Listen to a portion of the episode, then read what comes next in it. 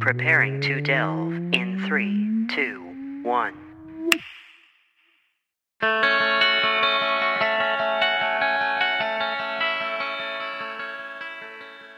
Hello, everybody, and welcome to Delve. My name is Nathan, and today I am joined yet again for a four Pete, five Pete. I'm not sure how many times.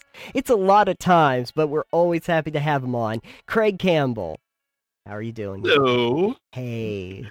Uh, now, uh, now, Craig, uh, you are w- probably one of the most prolific among game designers that I've had on the show.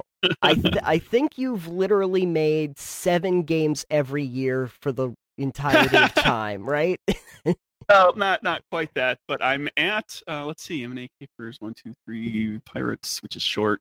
Die laughing. Technically, I guess like seven significant game books that Okay. include supplements. You know, Okay. um, and then and then there was like a little thing that I did that was like four little games, and then this is this is game number eight or book number eight. Uh, That's still pretty prolific. I didn't realize that I was like doing that if that I was quote unquote prolific, but I've had a few different people say that to me over the last year or so. Mm. and people ask like well how do you, how do you like do so much how do you keep on track and i was like well you know it helps to have supplements Yep. Because you're not like you're not inventing a whole new game and it also helps to not be married and have no children yes, yes. These are also factors that really do help. I found it very useful for my for my productive career too. Yeah, yeah. You'd be surprised how much energy in the day when you don't have like loved ones you have to worry about. You've got loved ones you worry about but they're none of them are in the house and you don't have to deal with them right That's in the moment all the time you This know is you're true. you're not you're not torn in that direction to uh, yeah,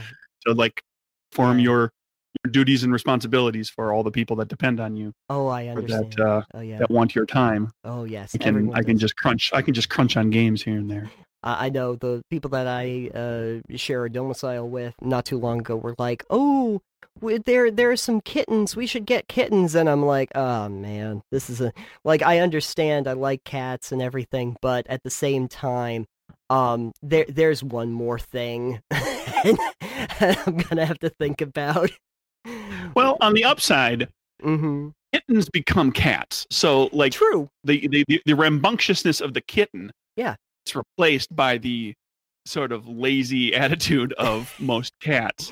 Right. Um like if you got if you got a dog, depending on the breed, Oh. like that dog's a dog the whole time until like age starts to catch up with it. oh yeah. So like if you want if you want some excitement for a while, yeah, get a kitten and then you can just have like you know, a quiet companion that mostly tolerates you for the remainder of its life. Yes, absolutely. And the uh the thing is is that like yeah, they're only a couple months old. So right now it's just Yeah. running nonstop. Super Um, kitty, kitty crazy, super kitty. yeah. So uh so yeah, looking forward to them getting old um, right now. But anyway, uh so usually when you're on, we're we're talking about capers, which I'm, I'm always happy to talk about, but we actually have a different project that we're talking about now. So so please give me a little bit of a synopsis about uh, Good Strong Hands.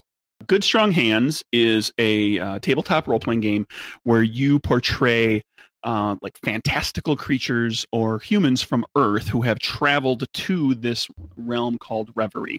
And you are working to save it from destruction by this horrible, malevolent force known only as the Void. Um, and the void pops up every few centuries, tries to destroy Reverie, and heroes must rise up. And you are playing one of those heroes.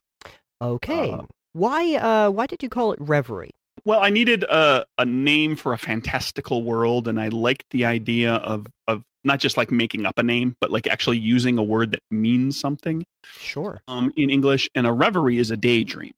Mm.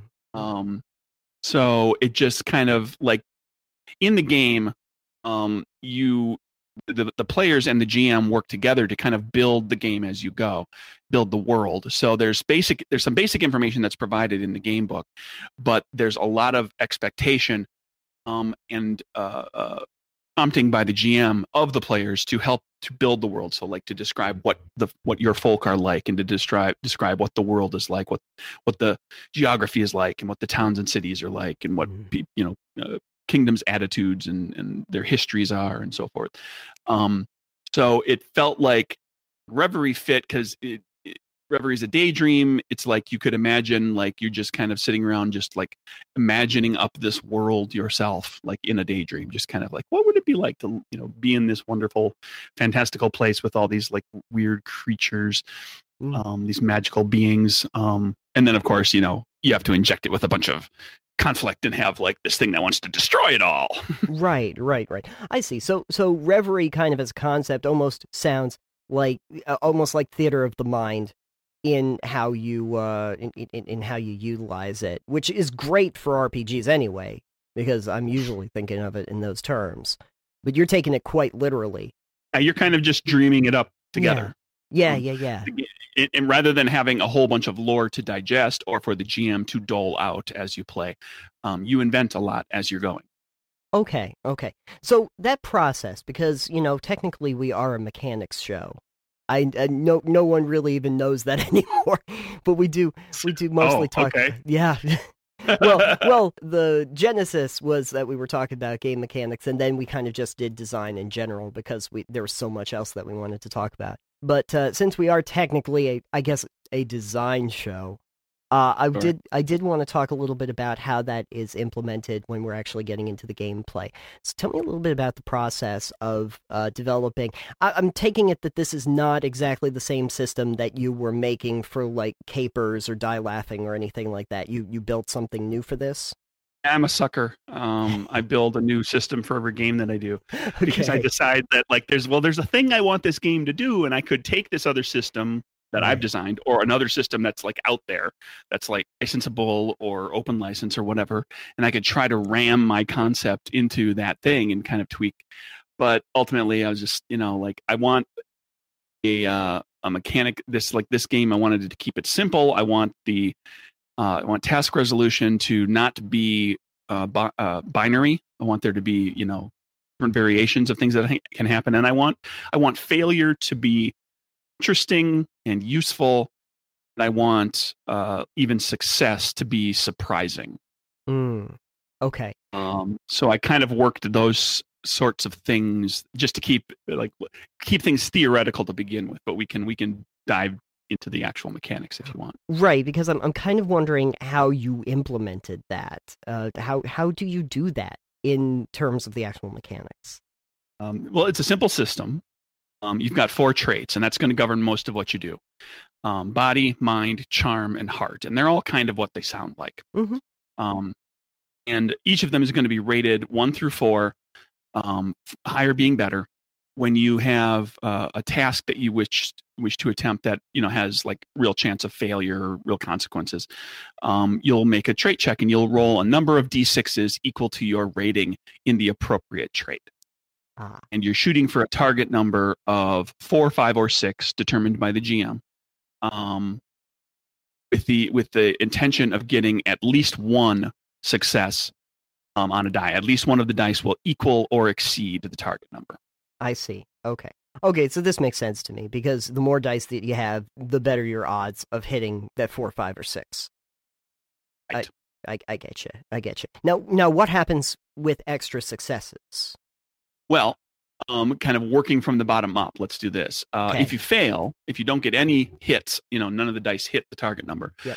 Um, you, you you you don't succeed at the task, and the GM um, can introduce a complication. So there'll Okay. be something that'll kind of mess up the story. Um, but you also mark a skill, which is a, a checkbox track that's on your character playbook. Um, and there's uh, when you fill up the skill track, you advance your character in some way. So you learn through failure. Okay. Okay.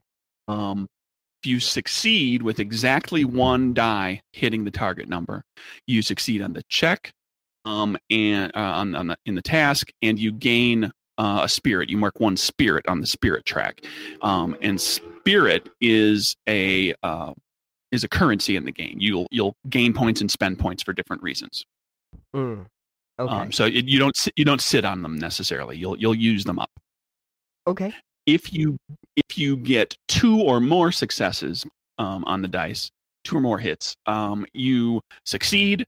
You gain a boon, which is to say you you know you do better. There's some extra aspect to your success, Mhm. and you mark one uh, shadow, which is another track that you will uh, mark to fill up. and shadow represents the void seeing that you are capable and a hero and it decides it's going to try to corrupt you so it plants seeds of, of doubt and shadow and darkness in you and if you if you fill up your shadow track you gain a corruption Oh, which is a power it's it's a and it's usually a pretty interesting and uh, maybe even powerful um, ability mhm. but it comes from a dark place. It comes from the void. Um, and then if you gain too many corruptions and you fill up your shadow track again, you you lose your character to the void. Your your character becomes an agent of the void. Come fallen. oh, okay. I do. I don't don't want that, or I do want that. I Oh. I feel like I'm gonna be powerful, but I'm also that that doesn't sound good to me. Like, well, there's a lot of ways to play it. Some people might resist the the corruptions outright and try to offset their shadow because you can spend spirit on that currency right? to stop uh, to keep from marking shadow. Okay. um, uh, and then uh, you can you know you can potentially gain a corruption or even two and not really be in danger of falling over to the void yet it's after you gain that third corruption um, that things are like eh. Yeah, exactly.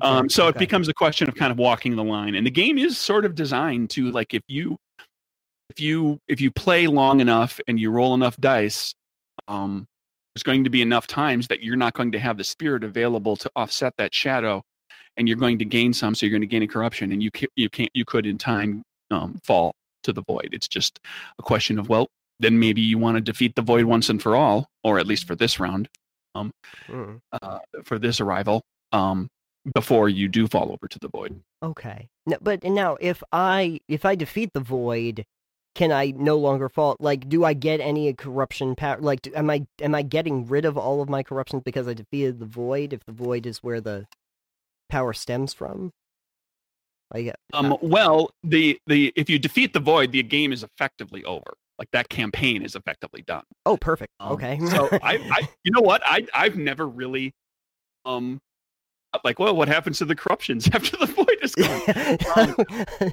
Because after the void is gone, you're not playing the game anymore. right. Um, I would I would imagine you carry that corruption with you. Okay.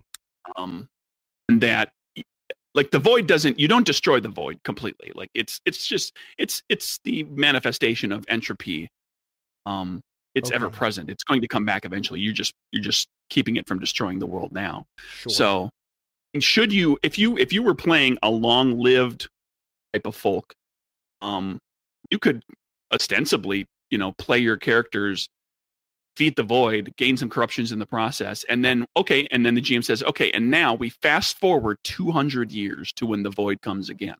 oh. You are still, you know, and now you're the old version um, mhm. of, of that character. That could be an interesting twist on the campaign. You play through two defeats of the void Mm. um, once as a young uh, as a youngling you know as like all full Yeah, of yeah, uh, yeah, you know bright-eyed and bushy-tailed and full of stars Mhm. um, and then once as like the the kind of jaded older um, character that has carried the corruption carried their war wounds so to speak Yeah. with them throughout their life Oh yes. now they're they're called they're called upon again to step up and defeat the void Yes, yes. I had an idea for a for a campaign that was kind of like that. You know, because you usually take out you know heroes when they're they're fresh faced and new, and they're going Yep. out into the world to do adventuring. And I kind of had this interesting idea of, um, well, what if you had your your party had gone out into the world and they had defeated, you know, like a demon that was threatening the world, and then they went off to their regular lives, you know, and they they started their kind of like you know civilian lives. And then it turns out that that the thing they thought they had defeated was not defeated and was just biding its time to come back even stronger. And now they're called back into service 20 years later and uh and have to be like ah man we gotta go do this again. And have to have to find all right let's go back out i guess. Just you know a little bit older a little bit worse for wear kind of you know out of the adventuring life probably kind of got used to not going out and slaying monsters and then somebody calls upon them and says uh, yeah, but you're the only ones with actual experience defeating this thing, so we kind of need you to do that because no one else, no one else, like we, all the all the fresh faced adventurers, they're getting killed by this. You have to come out and do it. Uh, I always thought that was an interesting idea because you know it's it, it's so paradoxical to what you normally think of for like uh, a, your typical RPG party. You you usually figure they're starting out, it's the first time, and everything's new and fresh. And what if you just had veteran adventures? And they were going, they, they had to do it, and they're not they're not even happy about it. They don't even want to do it. Hey, hey Nathan, Yeah, I have designed the alpha version of that exact game. perfect, Perfect. it's called tentatively titled One Last Dungeon. Ooh, um, where it's just yeah it, it's the idea you're playing retired adventurers who are completely out of practice. Um, all the skills are there but they've forgotten them. They're really rusty and so they have to go back Yes. into one last dungeon and fight the bad thing whatever it is. Yeah, um, and a lot of the story is is about them remembering how to do all that stuff. Ooh, perfect. so and so when they start out they're really bad at it and they fail a lot. Yes, um, but then as they go along and they kind of get their legs under them again yeah, um, yeah I've, I've toyed around with that idea Yeah. I, I just like the idea of you have the experience and the knowledge, but, you know, time has taken a bit of a toll on you. Maybe not so much for like an elf as for a human, but still, time marches on. But that's cool. Okay, so so I already okay, so you've already made that game for me. See, this oh is no, no. I've I've I've I've I've written a little bit of it and I've Oh, play okay. tested a little bit and it's kind of sitting on a shelf right now. It's Oh, not, okay. It's not made by any means. okay. Okay, okay. It's on a shelf somewhere waiting to be played. I still consider that mission accomplished. That's okay. I I go with that. This this is good in the bag. One last dungeon. We're good to go. yeah, and it's it's it acronym is old. Last dungeon. OSD. Perfect. So so I, I- my I envision the book title being um e- each word on a line, and it being left justified, yeah. so that you get old top to bottom. yes. Perfect. That's a play on red. Retired little bit. Extremely dangerous. Perfect. Yeah. Perfect. Congratulate. I don't have to envision this anymore. Someone thought about this before me. That's perfect. And someone return to it someday. Yeah, you might you might well, you are one of the most prolific game designers. Right, it'll be one of the seventy-seven that I create next year. It will be one of the 77. The new 42 from Craig Campbell. Good lord. there you go. There's there's the uh, there's the goal. We need to well, you know, bigger, stronger hands. That's you know, we, we, we there's follow ups. There's obviously follow up. But anyway, what was I telling? Oh, right. Uh, what happens to corruptions once you? What are some? I of, don't know. okay, The campaign's over. the, the campaign's over. We don't need to think too much about it past that. What are some of the corruptions that you that you get that you can get? Oh boy, what are some of the fun ones? Let me let me roll down the list real quick. So there are some, like every every playbook has three corruptions, and they're they're tailored to the type of folk that you're playing, right? Okay. So they kind of they kind of fit kind of the theme of the folk. Um, one of my favorites is for the fawns, which are your uh, you know, your kind of uh pan style fawn, you know, like performers, three-legged goat goat people, half goat people. They perform, um, and they have uh, one of their corruptions is endless dance, where they can cause a creature to dance forever. Oh my. Um, yeah, that's a really nasty corruption. It you mark you don't just mark a shadow when you use it. You mark two permanent shadow because it effectively removes that creature from the storyline completely. Oh.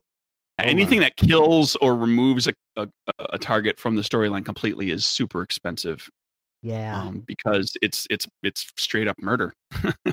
Yeah. Well, this one I was really proud of the uh, the name for this one. Imps have a uh, and, and, you know and they're mildly devilish, right? Mhm. They have a corruption called Greatest Trick. Mark a shadow, and one sapient creature forgets you exist. They can't see or hear you and don't remember you.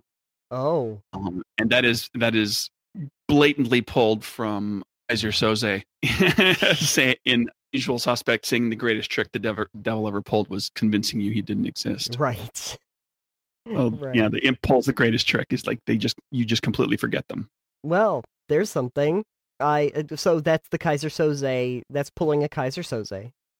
A little bit. great, great, love it. Uh, well, while I'm looking at the uh, the Kickstarter page, the uh character that I'm seeing, I think that this is the example that you're giving is for the Wildkin, uh, which I I appreciate because it looks like they're an otter people, and I like one, yes. otters. Yeah, that one. Uh, half. Yeah, there's you you can be a there's a bunch of different mammal type people that you can be. There's foxes and you know fox wildkin, otters, um, hmm rabbits, and badgers all described. But most people are probably going to be the otter. Yeah, well, the great thing is I hadn't come up with the otter thing. I only had the other three in a playtest, and somebody said, "Why aren't there otterkin?" hmm I said, "There are now," Yeah. um, because I immediate I immediately latched on what I can do to make because the, the thing about wildkin is they all have like a mode of of movement that Mhm. they're really really good at. So foxes run, rabbits jump, badgers burrow, um, and I was like, oh well, otters, okay, they swim. So like you know, like immediate like that was easy. yeah. so you can play an otterkin, and you can you can transform into an otter, and you can swim really well, and you can talk to other otters. Okay. Yeah. I mean, I, I get the other ones like a fox. and I know, fox is a good one, and and rabbit. Yeah, I, I can totally understand. There's whole book series about rabbits and foxes, but and and Yeah. ba- and badger. I mean, you don't mess with honey badgers, but um, but I mean, the second otter pops up, it's like, oh yeah, obviously people are gonna want to be the otter. That's And just adorable. people. People love otters. Yeah. Yeah, and that's why that's why the otterkin ended up being like I had to I had to choose between the four, right? I had to Yeah. pick one to have on the on the playbook. I was like, not the otterkin? Because they're Just- so cute. Just the otters. I mean, come on, we kind of have to. Um, You know how otters otters have a favorite rock that they keep as like a toy and tool. yeah, She's she's throwing a little rock in the air. I see that. That's perfect. That's perfect. Um, there's there's all sorts of little um like whimsical bits kind of in there. Some are some are things I came up with that I put into the art orders, and some are things that the artist came up with. Um, if you if you go up to the actually go down, sorry, to the the six folk that are all laid out there. mm, Um, you'll see the the woodkin on the right, the tree guy. yeah. Um, he's got a bird's nest in his hair. Mm-hmm. That was not in the art order. That was the artist who totally got what I was trying to do Yeah. and said, "Oh, I'm going to put a bird's nest up there and have little birds Yeah. flying around." yeah, yeah, yeah, yeah. Just have a bird nest up there. Perfect. I love that. That's that's that's terrific. But uh, like like I was thinking to myself, well, I'll look at some of the corruptions for the Wildkin, and the first one that comes up is destroy bonds, and that just sounds horrible because it's it's let's see, mark one shadow, sunder the emotional bond between two other creatures. I I'm just like, ooh, vicious. um, Yeah. just, just Well, like, the corruptions are they're, they're icky. They're nasty. The void is trying to destroy an entire world. yeah. So yeah, they're they're all over the place from like just killing to like punishing and and really hurting people on an emotional level and there's all sorts of stuff in there so like yeah if, like if if your character somehow went up against a a fallen wildkin and they used that destroy bonds on you normally in, in the in the description it just says you you know you mark a shadow and you just do it but when you're playing a hero whenever something's used like something like that is used against you you get to resist it so Oh. you get a chance to to avoid it because you're a hero um I see. so but if but if you don't resist it like they could conceivably like destroy the um the bond between you and one of one of the other members of the party like you the two characters just don't care about each other anymore and that could have all sorts of implications wow. in the campaign That's uh that's scary. So I mean adorable otter, but uh don't don't mess with otter. I do like the idea of having those corruptions like cuz it does feel like yeah, th- these are these are great powerful things and also uh will will will absolutely, you know, darken your soul by utilizing them. Absolutely. And it's it's described in the book too that like there's a cosmetic change to your character. Like you need to as you gain corruptions, like out something about your nothing that's going to cause a specific disadvantage or affect the rules, but there's like something about you changes. Maybe your hair becomes all disheveled and matted, or your eyes turn gray or black, or Oh, um, yeah. you know, you can never get completely clean um, and you're all you always smell. You know, there's just like pick a Yeah. thing that just like because as a character falls to corruption, it becomes apparent that they're they're tainted in some way, which can again also affect um, your interactions with NPCs and yeah. so Yeah. Yeah. reminds me of like when uh when I'm playing an RPG and they have the morality scale, and uh, if you go to the dark side, you see your character's appearance start to get like gray and veiny, and maybe they grow horns or something like that. It's uh, sort of like that kind of idea. Uh, yeah, that's uh, There's, there's an illustration that has not been done yet. That'll be done as part of finishing up the Kickstarter. Come. Uh, that's going to be a side by side of the same pixie twice. mm, Um, here's the pixie completely without corruption, and here's the pixie very corrupt. So you'll see, like, ooh, we're gonna have, they'll, you know, like um, sallow skin and dark eyes, and um, their wings will be mangled and wow, you know, wow, messy hair and dirty and everything. yeah, dark pixies. Ooh, I like that. Yeah, like uh, on the one hand, kind of scary, and on the other hand, way cooler. That was always me. Is like I know that I'm like supposed to be evil now, but also, damn, that looks good. like, like that's a cool looking character model that they come up with for your fallen heroes. So yeah, so corruptions use them responsibly. Then also talents on that layout. I was wondering if you could tell me a little bit about uh, those talents, what what you have, how you know what you have.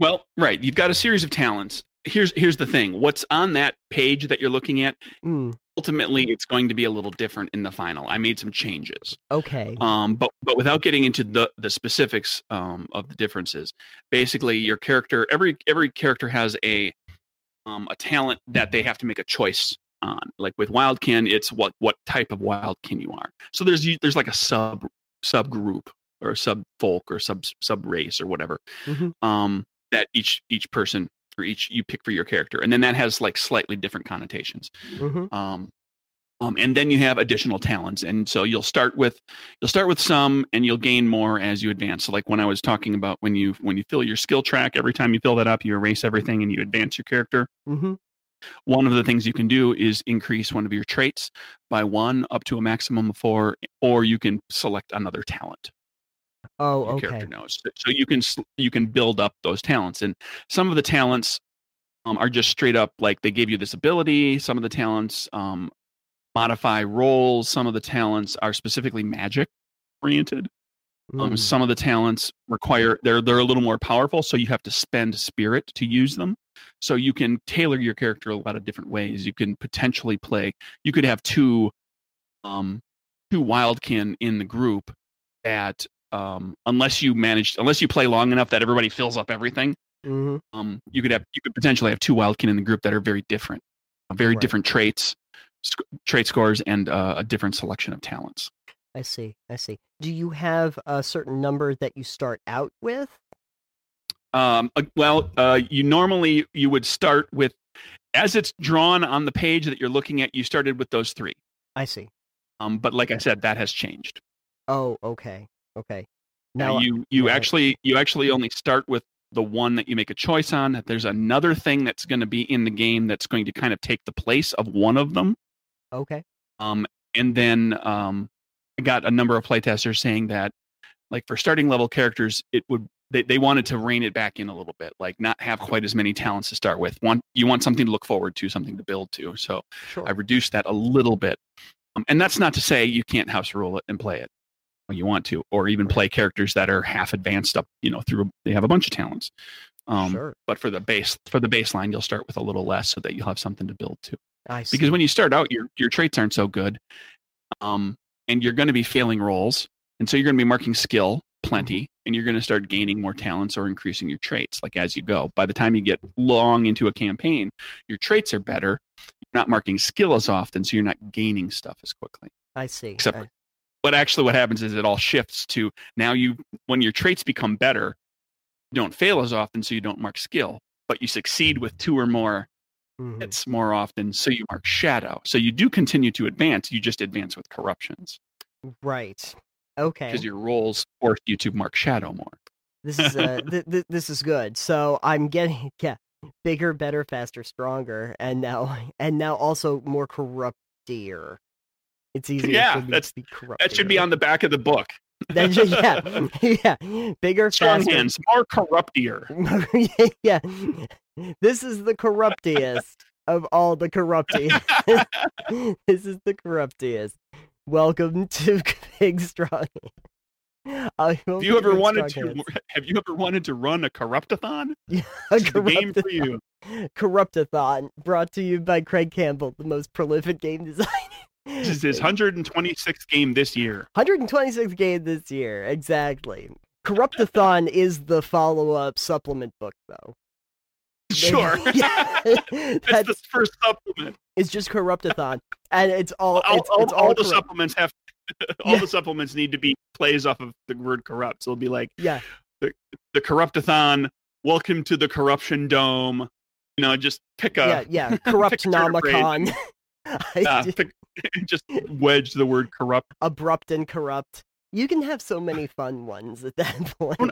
I don't understand why the supplements went so dark. The book looks like a fairy tale. this got All the supplements are corrupt. This got really dark. Like, remember Lord of the Rings? Does- The designer must be having a really bad year. yeah, I think he's going through some stuff. I know that he might Yeah. feel under pressure from making those 150 different. but Has know, somebody reached out to him? is he okay? I'm not sure. He, needs a Mm. friend. And every single time you do a supplement, it's just like what happens on layers upon layers of what happens with your corruption. That's just more corruptions. yeah, it's just more. Got corruption. seven sheets of corruptions. It's just seven sheets of yeah. There's three talents and there's 25 different corruptions. On the upside, it never falls to the void. Yeah, Just keep getting more corrupt and never quite give it up completely. yeah, absolutely. Well, like, And now like- you're playing the anti-hero evil game, and uh, Yeah, absolutely. Well, it's like it's like I was talking to you before. Like, well, what happens to your corruptions after the void is like, what if what if there was just a supplement and it's like after the void is defeated? Yeah, I'm still corrupt. What am I gonna do now? I'm just I'm just gonna keep going. I, I'm gonna start a corruptathon. It's so it's like battle royale. But get yeah, you'll get together all the corrupted heroes. And yeah. that'll be the that'll be the corruption dome. Everybody will get together and fight in the corruption dome. Yes. Yes. Welcome. Welcome to Corrupt Dome. We're going in. How everybody likes to see otters having a fist, having a, a knife fight, or no, with rocks. They'd be just tossing Yeah. rocks at each other. Just straight up rock fight. Just a straight up rock fight. It's, it's just that. Hey, you know what? I'd I'd pay gold to see that. I definitely would. Um. So anyway, yeah. There's there's something to look forward to in good strong hands. Good strong corruptions. good strong corruptions absolutely absolutely so when um back back to the actual game um when, when it comes uh so so uh, talked a little bit about wildkin you mentioned a, a couple of the others but let's just go over some of the different um uh uh, character species that we have uh in addition to obviously my favorite otters the the wildkin and and Sure. and and our favorite tree people uh, and the and the uh, fairies or the the fae. Um, yeah. yeah, the pixies. Yeah. Um, what else uh, can I play? Um, well, as of right now, through the stretch goals, adding more in there, Mm. um, fattening up the book and paying for the artwork to uh, make these uh, and, and the layout to do those those lovely character playbooks. Um, we've got like right, right now we've got brownies, fauns, uh, humans, imps, pixies, red caps, stonekin, which are rock people, uh, Mhm. sylphs, and wildkin and woodkin. oh my goodness. Now, uh, are red caps mushrooms? No, red caps are like short, kind of combative fae that are kind of misunderstood. Oh, okay, okay. I I they they dip their they dip their hats in the blood of uh the things that they defeat in battle oh and that keeps keeps their caps red oh okay. That was darker than I thought red caps were. okay, never mind. When I thought Yeah, of red, well imps, imps and red caps are both a little yeah yeah, a little darker Yeah, yeah. Um, no, when I thought of red caps, I was like, oh, maybe they're like mushroom people with the red caps on their head, and they can be fungi. Hey you know in in in your house ruled version of go for it i don't i'm not the boss of you and and and they still dip the tops of their heads in the blood of their enemies. yeah there's a, a little tiny mushroom person walking around with blood dripping off their head Yeah, yeah. it's not any less disconcerting than No. a fae with blood dripping off their head No, it really isn't. that's Uh, probably a little more disconcerting yeah, no- especially if they're only about a foot tall yeah. I know that there's going to be some people that would be walking out seeing like just a walking mushroom with just blood dripping off the top of of the, the cap, thinking to themselves, "Bet that's still edible." No. Well, I could wash that right off. Oh yeah, no, wash it. It washes off. It's all good. Wash It's it all- off, fry it up. It'll be it'll be fine. A little seltzer, you'll be fine. Little salt, little butter, just saute it right up. Oh yeah, it's de- it's delicious. Glad I went there. What I was wondering though, are you seeing these more as one shots, or these are more like campaigns? It almost sounds like. I could see you you could do it either way. I mean, Okay. they, they play a little differently. You you know, one shot versus campaign. Um, Okay. I've had people run um a game that they told a complete story in an hour. Mm, Admittedly, it was one GM, one player, so that you didn't have as much time spent with other characters and players and their doings. But you know, typically I run a game that runs like two to three hours, tells a complete story with like four players. One shots, you know, certainly work very well. I mean, my suggestion with a one shot is start out with a character that's a little more advanced, just so you have more to play with for that one game sure. um, maybe even have a corruption. You know, people. I, I found that in one shots, people tend to be um, more willing to use corruptions and mark shadow and everything because it's a one shot. It's like I'm not going to lose my character Mhm. this one game. But in a campaign where you play longer, then it starts to become, you know, people start to pl- pay a little more attention to like whether or not they they let themselves mark that shadow and they spend spirit to stop to stop that occasionally because they Right. know that at some point it's going to kind of bite them in the butt. Yeah, I, I guess the reason why I was thinking that this almost felt like more of a campaign game was just how many things I would have to mark for character progression. Uh, because it looks like you have ten slot. I mean, imagine if you were doing house rules or, or you're doing something smaller. Maybe you don't. Maybe you don't mark ten. Maybe you mark Already- less, but Way ahead of you. really. uh, in the game, there's what's referred to as the intensity dial, where you can take those 10 spots and you can rein them back to eight or seven or even to five and play the game a little differently. Like if you want your character to advance faster, make your, you know, fill in five of those boxes for skill permanently and just fill up five to gain, you know, to advance your character. If you want characters to tread the line of corruption very quickly, Mm-hmm. you know, produce the shadow track. Um, so you can play the game like very, very long term, where it's going to take a long time to get through everything, or you can play like a shorter campaign, where you tighten all those tracks up Mm-hmm. Um, and and and get to the meat faster because you're gonna, you know, like maybe you're gonna play a campaign that you're only planning it to be like six or seven game sessions, Sure. Um, sure. Absolutely. and you want to have a chance to hit some of that stuff. Oh, that's good. Okay, so you did actually like have uh alternate rules essentially. If Hmm. uh, I can play, okay, good, good, good, good. Um, and I could do that with uh, any individual one. Like I don't ha- like I could say, well, maybe a shadow's just like uh, five spots. Uh, but skill, yeah, you still need to do the ten. Do it however you want. do it. I'm not going to come over there and slap you around if you do it a different way than I would. Well, you're too busy for that. you, Yeah. you you have that 355 games you have to make. Uh, Like there's there's nothing says all the tracks have to be the same length. Okay. Okay. Good. Good. Good. Good. Good. Um. Excellent.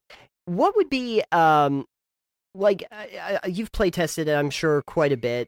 Um. What are some of the examples that you would give of a campaign or a, a scenario that you would give to a party in this game? Um, well, there, yeah, there's the, the idea behind the game is to not be, and, and you can probably tell this from kind of like the fact that everybody's building the world together and it uses like a lot of these fantastical creatures that aren't necessarily that common as playable um, types in a lot of games. There's a lot of stuff that's kind of out of the ordinary. Mhm. Um, and I'm trying. I try to do that with the what the the stories might be about too. Uh, in the GM section, there's a whole bunch of two-page story schemes, which is basically like a two-page adventure outline okay. um, that gives you the basic idea. Here's a little bit of the background. Here's what the adventure is about and what the characters have to do. And then it's a whole bunch of inspirations. Like here's NPCs, here's questions to ask the players, here's Mhm. some challenges that you can throw at them. Um, some things are a little more fleshed out, um, and you can just kind of craft a story out of that. Hmm. If you played enough of those camp, enough of those stories, you could develop a campaign out of them easily enough. And there's even a couple of story schemes in there that are designed for like specific types of like there's one story scheme that is like this is this is the story scheme, this is the adventure you use to wrap it up. This is the one. This is where you defeat the void once and for all. And everything that's in that story scheme is kind of dependent d- dependent on the idea that you've had all of these other stories before because you're going to bring stuff back. Uh, there's going to be NPCs are going to return, themes are going to return. Got it. Okay. Um, but then in amongst the stories themselves, um, it the, the the schemes that are in there range everywhere from straight up, you know, uh, slay the dragon. Mhm. Um, the void has unleashed a terrible dragon on the world, and it's it's burning and killing and all this stuff. Um, to stories that are about dealing with refugees from one kingdom that's been decimated, and all the all the survivors come to this other kingdom that's not prepared for them uh, and everybody there is fearful that the people that are coming in are tainted by the void, and there's a lot of uh, xenophobia. So you're, you know, you're trying to want. Basically, the whole adventure is about integrating the the two peoples. Mhm. Um, so it, it runs the gamut. And the, you know, there's some that's a little more mystical and weird. There's like one that's more of a that's kind of a dungeon crawl that's imposed kind of on the characters. The characters find themselves in an underground thing, underground, uh, you know, uh, uh, maze. Um, Sure. You know, there's there's a variety. So you could you could do almost anything that's kind of in the fantastical realm uh with with with good strong hands. I mean, I it sounds like, you know, a dungeon crawl's not off the table. You're almost like campaign style, you know, adventures not really off the table. I could pretty much do anything and I get to play an otter at the same time. Sure. Okay, good. Yeah, you can. And there's there's there's stories that are like you're saving a a, a massive city. There's stories where you're putting um, ghosts to rest from a battlefield um, where you know many people died fighting the void ages ago. Mhm. Um, there's you know where you're there's there's a story where you're um, saving villagers from terrible nightmares Mm, um, brought on by the void. So there's yeah, there's you know lots and lots of things. But the idea was that I wanted it to be a lot of variety, and it's not just going to be like the game. There there are certainly um, there's certainly an opportunity if you want to play kind of combat oriented. There can be hacky slashy kind of stuff, but sure. there's not a lot there's not a lot of abilities that are built around that kind of stuff you know your talents and stuff they aren't all you know you don't have a, a ton of combat capabilities there's no tactical battle map kind of action to it um not that you couldn't put minis down on a map if you wanted to when you do have a fight um just to keep track of things but there's not like rules for like flanking and all that sort of thing um Gotcha. you know it's uh i i, I would envision that it'll be played a lot of different ways but i think that the people who are nostalgic for some of the movies that the this is inspired by Mhm. will latch onto that some of the kind of fantastical magical mystical stuff that isn't necessarily just uh combat centric Right. I am going to take a wild stab that one of those properties that was inspired for this was a never-ending story. absolutely the, the void is just the the void is just the nothing renamed yeah, yeah, yeah, yeah, yeah. It's the, the title and the title of the book is straight out of Rockbiter's mouth. Yeah, yeah. Well, when you said that there was now like a a rock person class, I was like, well, see, that makes a lot of sense. Um, so, so there's that. Um, and uh, but now, can I ride a luck dragon? That's the only thing I really need to know now. Why, why not? exactly. I I don't have one statted up in the game because you don't need it statted up in the game because all the rules are player facing. So, like, if the GM wants to introduce a luck Right. dragon and you want to ride it using body to guide it or or charm to befriend it or whatever, Oh yeah. yeah, And you, Falkor doesn't need Falkor doesn't need stats. Falkor is so much above stats at this point. You know, what what what stats would you give to Falkor? Falkor snubs his nose at your stats. He's he's the luck dragon. He doesn't need stats. He's that, that that's that's that's beyond him. it's got to be fun when you get to be powerful enough that it's like stats. I don't need those. I don't need a stat block. Or you just design a game where you don't have to have a bunch of stats because it's a lot of extra crap for the GM to deal with. And I wanted a game that was more story oriented, and the GM can just kind of focus on letting the players uh, help develop the world and kind of building a fantastic thing. Is that why you developed this that way? With- Part of it. part of it. Well, and part of it too is like it's designed for online play. It's intended to be Oh, good at online play. yeah, yeah. Um, because once you know the rules, a player just needs that two that two page uh, playbook for their character. A GM just needs a two page um, story scheme. If you know the rules, that's all you need. Like the GM doesn't have to manage a bunch of source books. They don't have to deal with minis and maps. They don't have to be flipping pages on a lot of different stuff and keeping track of stats for seven monsters and four NPCs. oh yeah. Um, That's good. That's good. Yeah, I think that that is like from my experience of playing online games, unless the person is really like intimately familiar with the system, um there's there is going to be quite a bit of like flipping through books and trying to trying to look up resources quickly online. absolutely. Uh, I'm lucky enough that the one game that I'm playing in right now, the person running it is on the board of directors for the company that makes it. So she's pretty familiar with the game. But if it was me trying to tell you what to do, we would be there for a very long time just trying to figure out rule sets. Because I barely understand what's going on.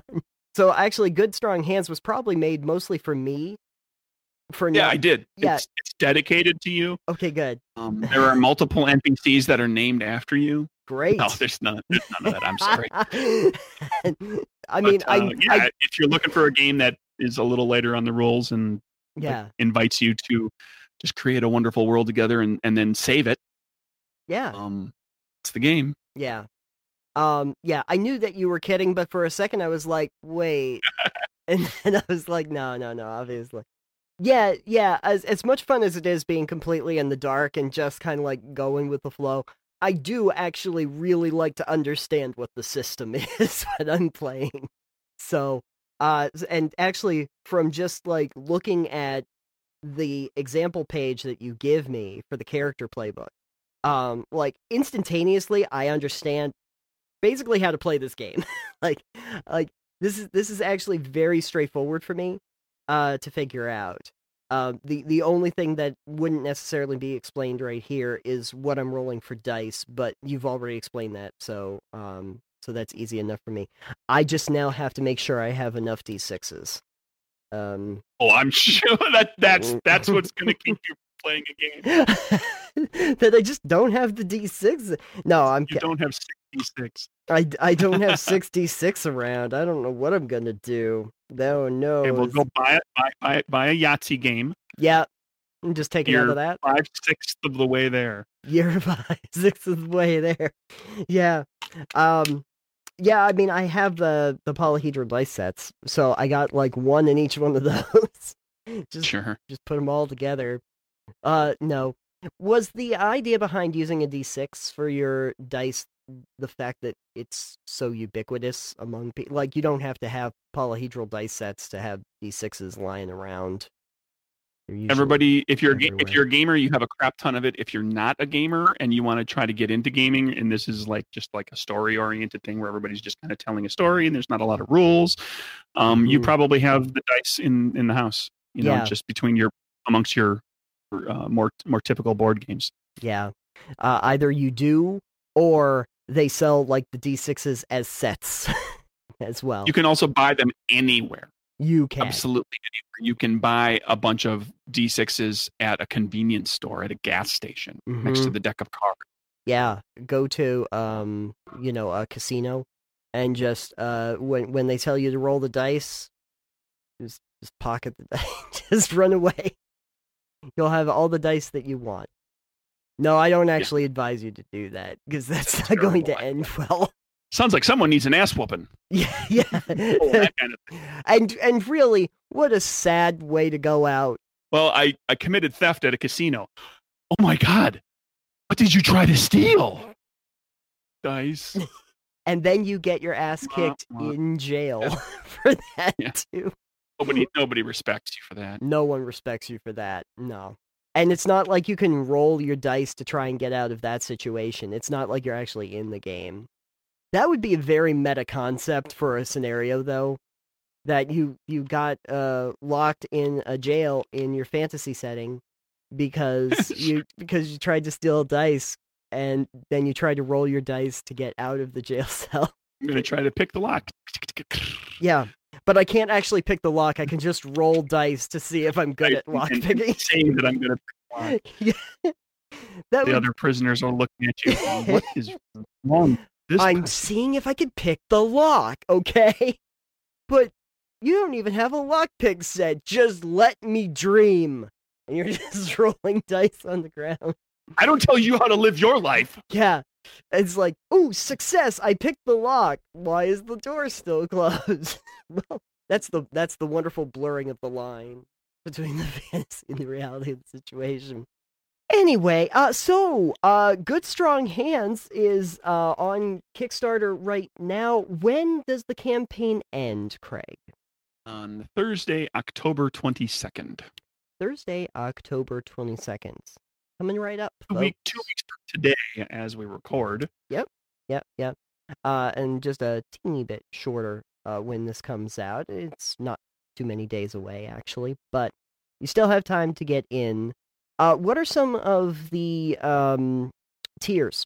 Pretty straightforward. Twenty dollars gets you the PDF with every stretch goal and all the support material and whatnot that goes with it. Forty dollars gets you all of that plus a hardcover, and sixty dollars gets you all of that. And your hardcover is a signed Kickstarter exclusive fancy schmancy cover that uh, will never be available for retail. So if you're the type of person who likes the cool, cool, cool stuff, um, and we have a we have a stretch goal that's based on backer number the number of people getting the book specifically that if we get uh, enough people getting the book and i think we're going to do it we will upgrade from uh, it being a print on demand book to being um, an actual print run Oh, um, and if we go print run then that uh, that fancy schmancy hardcover will be like leatherette with foil stamping and an alternate design and Oh boy.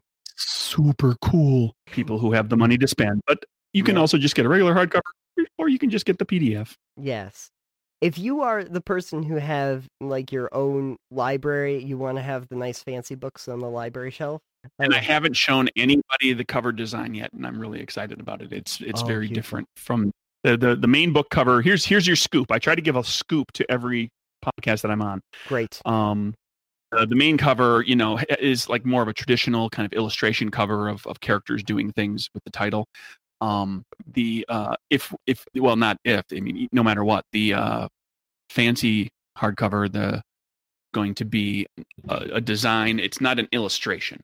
Say that Okay. it's not just an illustration of characters. It's a it's kind of a cool design that kind of exemplifies the game and what it's about. Oh, very nice. It it might it might be heraldry. Like what's being Ah. designed for the book, I could see being as heraldry on a banner, for example, or Oh, a tabard. okay. I, I can I can kind of envision it in my head right now, and I'm I'm liking this very much. Very cool.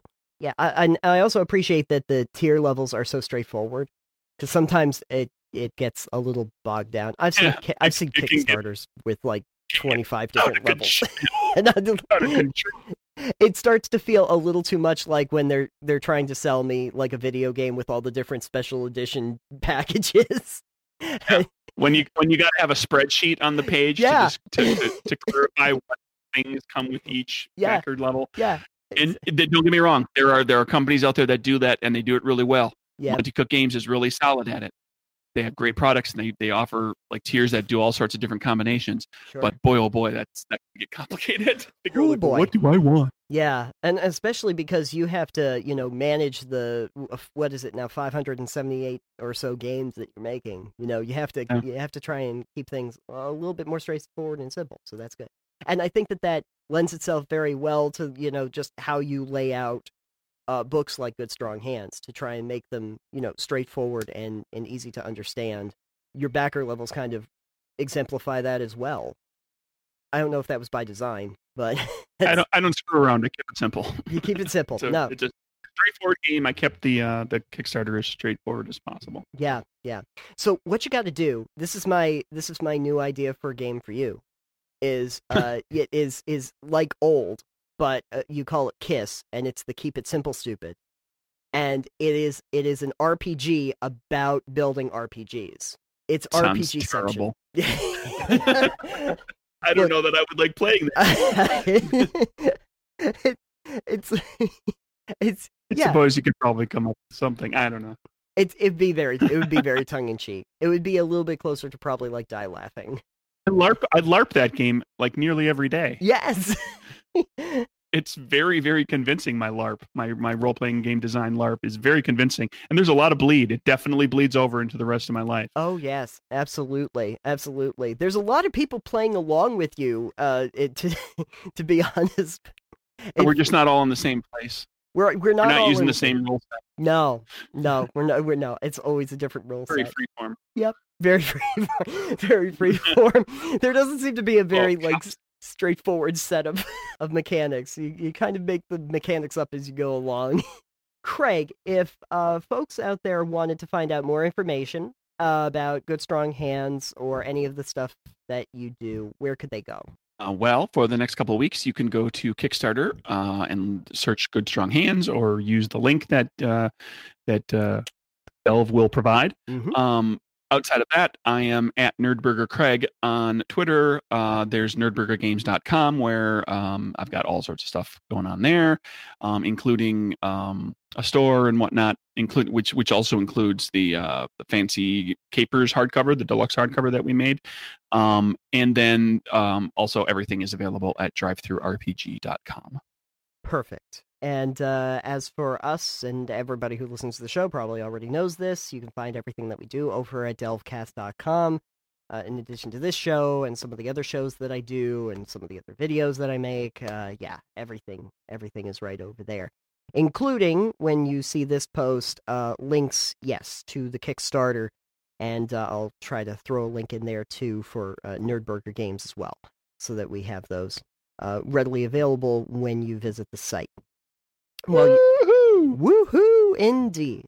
And while you are there, maybe go and click on our Patreon. Uh, over there, we do some extended stuff, as well as uh, some things that I just put out there early and uh, stuff that I don't necessarily put onto the normal site. So you can check it all out there. And uh, make sure to follow us on Twitter as well. Uh, I am at Citanium. Alex is at EXP Limited, and the show is at Delve Podcast. So follow along if you want to know immediately when things come on the air.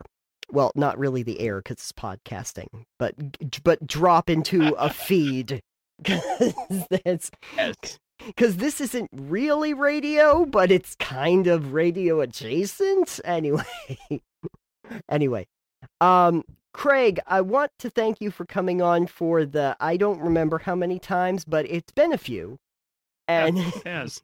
but we're always glad to hear from you, and uh, we're always glad to check in. Uh, and see what you were up to because you know out of the 500 or 600 or so games that you're making it's good that we're able to get you on for at least like one tenth of those. Designed three more games while we were talking. You designed three more while you, we were talking. Good. Well, you know, if you if you if you design like another seven or so, we'll have you come on to talk about one of them. There's a goal. No, actually, no. Don't don't- don't make Craig do that, please. I know I've been joking about that the whole episode. Don't ask Craig to make 600 more games. He's Oh, no, I don't have that kind of time. no, he really doesn't. Really don't. He's Just he's we're taking all the air out of our joke that we built up through the whole episode. I- no, I don't I- really make that. I know you you really don't. But he he makes enough of them as it stands, folks. You you should be very happy with the amount of games that Craig makes. Please be satisfied. Please be satisfied. All right, everybody. Thank you for joining us, and we will see you on the next episode. Goodbye. Bye.